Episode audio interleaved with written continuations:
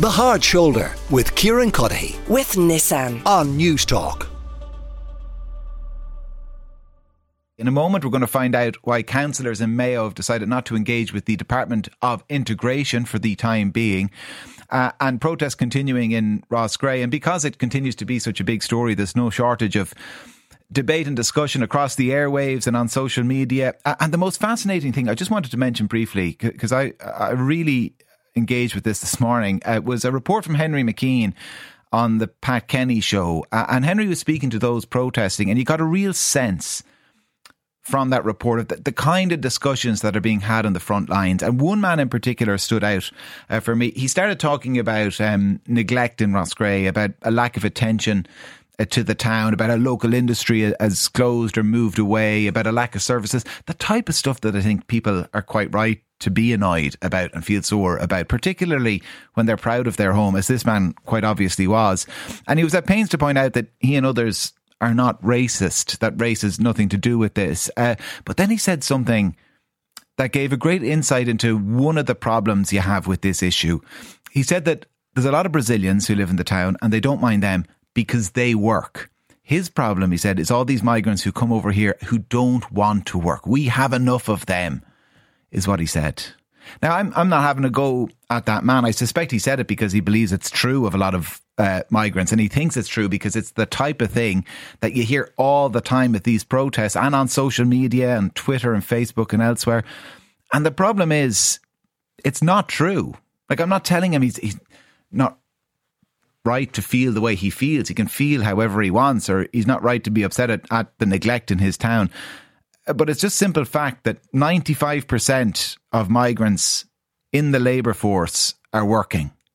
And the unemployment rate is almost the exact same for migrants as it is for Irish citizens. So yeah, I mean, there are freeloading migrants. Of course there are in this country, but no more so than there are freeloading Irish people.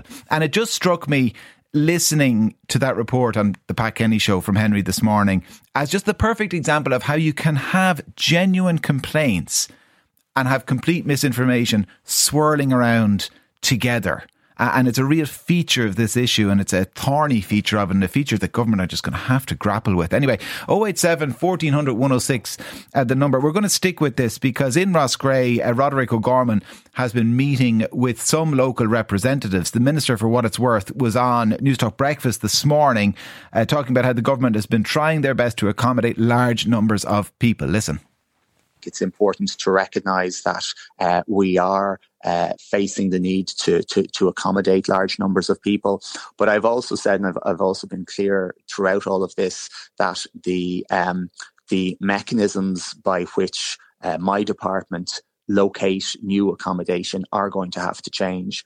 And that's why I'm bringing forward um, policy proposals to Cabinet in the next number of weeks, looking how we can better plan the location of international protection uh, accommodation across the country, how that was uh, Minister Roderic O'Gorman speaking on Newstalk Breakfast this morning. Just a short clip. You can listen back to everything he had to say. It's available as a podcast in the Newstalk app. But Jackie Cahill is with me now, uh, the Fianna Fáil uh, TD. Uh, Jackie, I understand um, you had a meeting with Roderic O'Gorman today with the Minister. What had he to say? Uh, look, myself and Councillor Smith to the Council, Fianna Fáil Councillor Roscrea and the Minister O'Gorman today. First of all, you know, he recognises that, you know, Roscrea has significant challenges you know, there is for a, a, a rural town, they have a, a, significant number of Ukrainians and asylum seekers in the town. And he's aware that this town needs extra resources. And we put proposals um, to the minister today about what we would see, you know, would be good for the town of Roscrea. And he has taken them to both the Taoiseach and, and the Tánaiste, and they are discussing them. And I expect Minister Gorman mm. to be back to me later this evening or in, early in the morning. And I would say, you know, we saw the Taoiseach's comments today going into the camp, going on before the cabinet meeting. I would think we're pushing an open door on this. It's recognised that these towns who have large numbers of foreign nationals in them need resources, and I think um, that's the point we were forcing home with the minister today. So, so what what were your proposals, Jackie? What what did you ask the minister to provide and government to provide? Look, our proposals are there. We had very concrete proposals there, and you know I'm going to wait for Minister Gorman to come back on those. As I said, he's in discussions with both the Taoiseach and the, uh, and the Tánaiste on them, and I think you know we, we have proposals that would help the commercial life of Roscrea and help to revitalise the town centre and we have we have those gone gone to the gone to the they're gone to the higher echelons of cabinet this evening. So do, do, and, they, know, do they include said, using the, using a different building maybe for, for, for the refugees? I just wonder how the government might kind of revitalise Roscrea. Is it a deal on commercial rates or what is it? Look, as I said, we've had we had a very um, um, positive meeting with the minister we made concrete proposals, and I said I expect the minister to be back to me later this evening or first thing in the morning. Uh, you know, the the fact that you know Roscrea now is without a hotel, mm. you know hmm. that will have an impact on the commercial life in the town. We made all these points very strongly to the minister today, and he fully accepted that Roscrea is facing challenges, and the government has to step up to the mark yeah. as regards resources for the town. Um, the the issue of it being the only hotel in, in the town and it functioning as a hotel right up until this point. What had the minister to say on that front? He accepts fully that you know a, a, rural town like this to lose his hotel is you know is ha, has major consequences. It's it is you know a small bit outside the town, but it's still the only place where the whether you know the the, the locals of Roscrea had a mm. function room for confirmation, wedding, you know, first communion, etc. So you know it is a huge it is a huge blow to the town commercially, and you know he fully recognises this. And as I said, you know we put forward proposals today with Councillor with Councillor Smith that hopefully the minister and not hopefully the minister very much took on board what we were saying. As I said, straight away from the meeting, and while we were there, he rang both the Taoiseach and, and, and, and the Tánaiste. Yeah. And I would expect a positive response from the Cabinet on the proposals that we made. I, I, listen, I, I, I probably don't need to repeat myself. Anybody listening yesterday will know you know where my sympathies lie when I saw those awful scenes, and I, I thought it was reminiscent of Holy Cross. Those kids trying to get to school uh, uh through the loyalist protests. I thought it was awful um, yesterday. Uh, having said that, I think a lot of people maybe have sympathy for some of the complaints and protests in Roscrea because of the fact that it's the, the, the, only hotel. It's not like other parts of the country um, necessarily. And I just wonder, Jackie, do you get a sense that maybe one of the lessons for government and all of this is while understandably uh, Roderic O'Gorman and his department are kind of scrambling around and, and accept any offer of accommodation because that's the pressure they're under, that maybe they shouldn't be so quick to always say yes. You know, maybe maybe they should look and say, you know what, in this situation, that the, the, the negative outweighs the positive? But look, the decision was made as regards, um, uh, you know, the hotel Racket Hall to take take it on board for asylum seekers. Uh, you know, as I, I accept your point fully. Um, you know, this was having a huge impact commercially on the town, and um, you know, the minister, I suppose, is scrambling for beds. And as you saw, it was you know, um, mothers and children were going in there last night on a very bitter, cold day um, in, into sheltered accommodation. And you know, the minister has a job to do. He's finding it very difficult to source accommodation for the asylum seekers that are coming in. But you know, most definitely, I think you know, analysis of you know the town and the impact it is going to have on any town and as I said, you know, and this has been said over the last number of days, Roscrea has a large number mm. of asylum seekers and, and Ukrainians already in the town. But, you know, the minister, he has a job to do. We don't want anyone sleeping in tents on these cold nights. Those women and children, you know, deserved a warm room last night. And that's what the minister is trying to do. And like he fully took on board today our concerns about the town of Roscrea. Yeah. And hopefully, you know, the resource that will come will help to alleviate some of the commercial concerns that people have for their town. All right. Well, listen, uh, Jackie, we appreciate you taking the time to speak to us. Jackie Cahill is a Fianna Fáil uh, TD. If there is any update um, or any feedback uh, that Jackie gets uh, from the Minister or his department, uh, we will bring it to you here on the show before seven o'clock. Uh, Michael Kilcoyne is with me now. Michael is an independent councillor in Mayo, uh, where today the councillors, he and his colleagues, have passed unanimously uh, a motion uh, calling on the council to cease cooperation with the Department of Integration over the housing of asylum seekers and refugees in the county. Uh, Michael, why did you and your colleagues make this decision? Well, the meeting took place yesterday, and the there are 30 members on, on the council, and they unanimously uh, adopted um, the motion.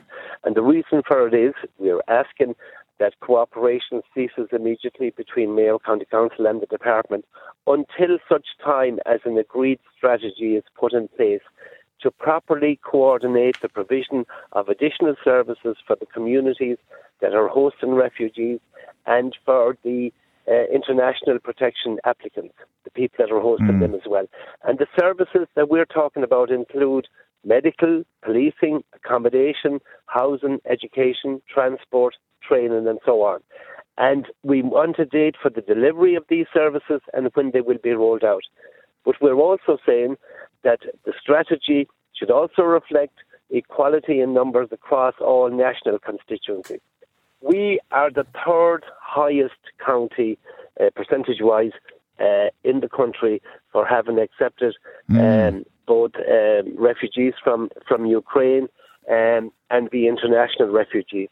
And, and we are uh, we have raised this matter on many occasions, uh, and we are left now in a situation where, um, for example, um, at our hospital last week, um, there was 41 people on trolleys. Yeah. Because they couldn't accommodate them. You, you see, people who come in as as as uh, refugees, they get sick the same as the people yeah. that were born in Mayo. And, and, and, and, and there was, sorry, there... and secondly, just on that point, I want to tell you that there was also eight ambulances in the driveway mm. into the hospital, some of which had to wait seven hours to uh, offload their patients into A&E. And, what, and some of these people were were non-nationals. They were not born yeah. in Mayo, what, and they su- should not be subject to that kind of treatment. What were the trolley numbers in the hospital before the outbreak of the war in Ukraine? And the upward pressure um, and migration. The, the, the, normally, the most it would have been would be eighteen or twenty.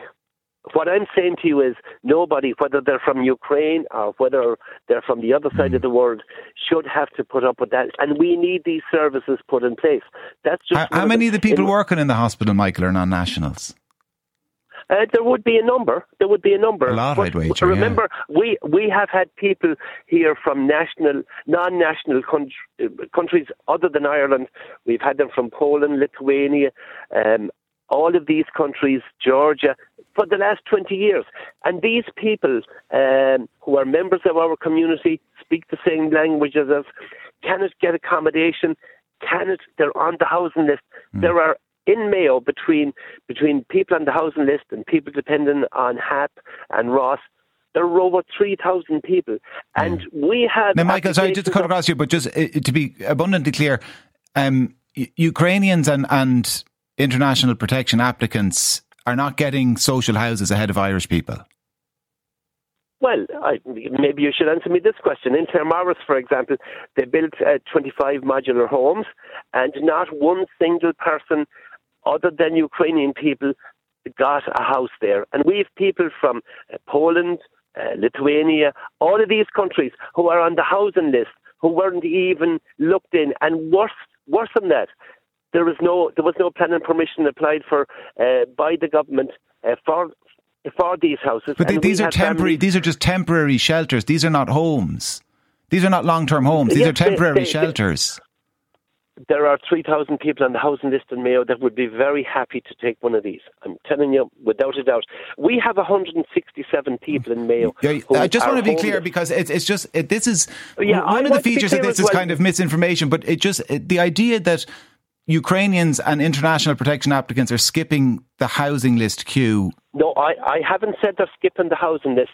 What I'm saying to you is uh, that these people uh, need to be respected. These people and our Irish people and our people who have came from other countries within the EU mm. and outside the EU who are here, some of them for the last 20 years, can't even get a house because of the government policy of just keep shoving in these people and no place for them to stay. But sorry, uh, th- mean, these people, as you call you, them, are, are predominantly, Michael, being put into hotels or derelict houses or, or, or kind no, of no, uh, old institutions. They are, they are, some, some of them uh, have been put into hotels. That's why the number of visitors to the west of Ireland last year dropped by 31%. Which is a legitimate uh, complaint. But when you, talk, when, you, when you come on national radio and talk about these people being shoved into houses ahead of Irish people, well, well, I'm, I'm asking what you. What are you basing that on? I'm saying to you in, in relation to Claremorris. But what are you basing uh, that on?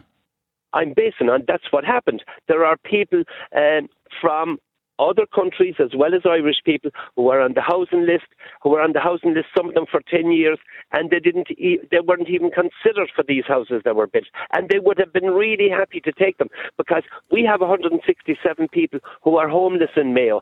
Some of them sleep on the street, some of them are in accommodation where there isn't even a kettle to make a cup of tea. And we're saying that's not good enough. These services, we have welcomed people down the years long before many other counties took them.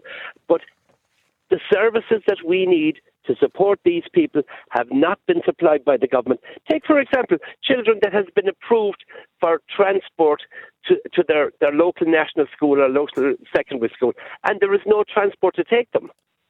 Their parents have to take them, even though they're entitled to, to school transport. Yeah all of these things. And Michael, are, are, you suggesting that's a problem caused by immigrants? Because we, we, I have been, I have been talking well, about that well, on radio for years, and I've been listening to it for a lot longer than that on radio. Well, that is a perennial we, problem. Uh, I, every year when the bus tickets, in, but Michael, every year when the bus tickets are issued, there are people who lose out and wrongly lose out. You're quite right to represent the interests of your constituents in that regard. There are people who are driving kids to school who should be on a bus, absolutely. But what you're doing yeah, is you're suggesting that this is caused by no, immigrants. No, no, no, no. I, I, think you have a problem understanding what I'm I, saying. I absolutely numbers, don't. I think you're trying to backtrack furiously. The, the numbers have increased substantially. There are we, we didn't have a problem uh, actually in relation to school transport until the department decided to give out the free tickets. That's where it started. But we have children in Mayo. But the ticketing issue are, had nothing to do with migration. Well, why are the buses so not able to carry the school children when they are filled uh, with people who have been put in accommodation where there is no transport whatsoever Sorry, to take them Michael, the ticketing the ticketing system was introduced well before COVID. Like it's that long ago. Are you suggesting that they introduced it because they knew that we were going to be under severe pressure with migration in a few years' time, and they wanted I'm to free up bus spaces you, uh, for migrants? I'm saying to you that these services have to be dealt with. And they are part of the problem.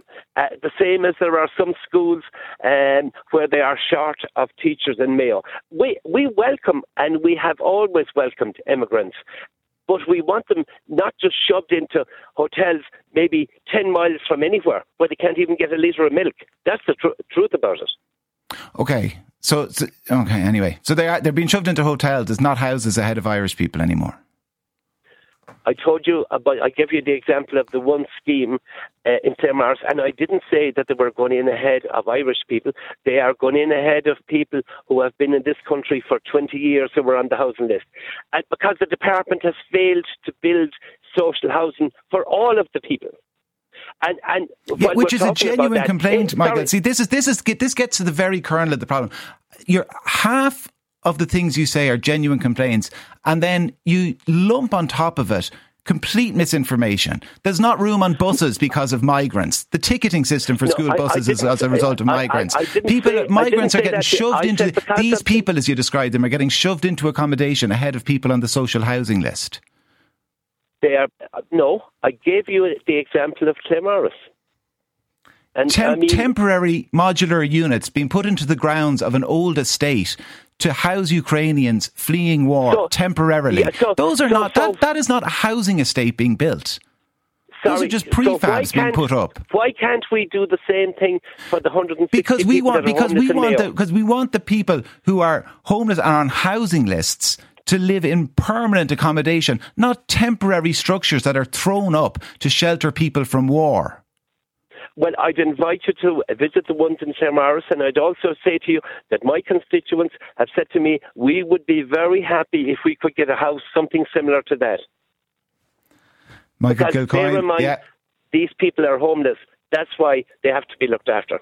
All people have to be looked after. Michael Kilcoyne, independent councillor in Mayo. Michael, thanks a million for joining us. The Hard Shoulder with Kieran Cuddihy. With Nissan. Weekdays from 4 on Newstalk.